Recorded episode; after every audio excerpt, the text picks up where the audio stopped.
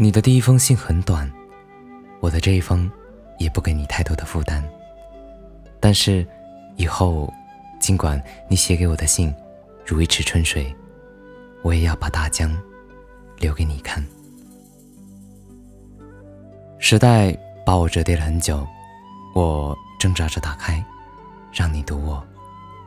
大江流日夜，往事总是在夜间归宁。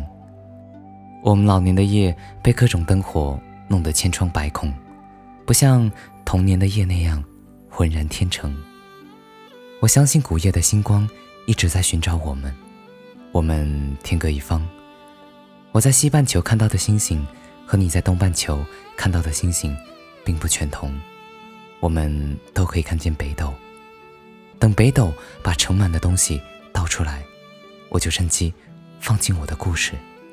在那里，等你的眼神。我希望我也能读你，仔细读你。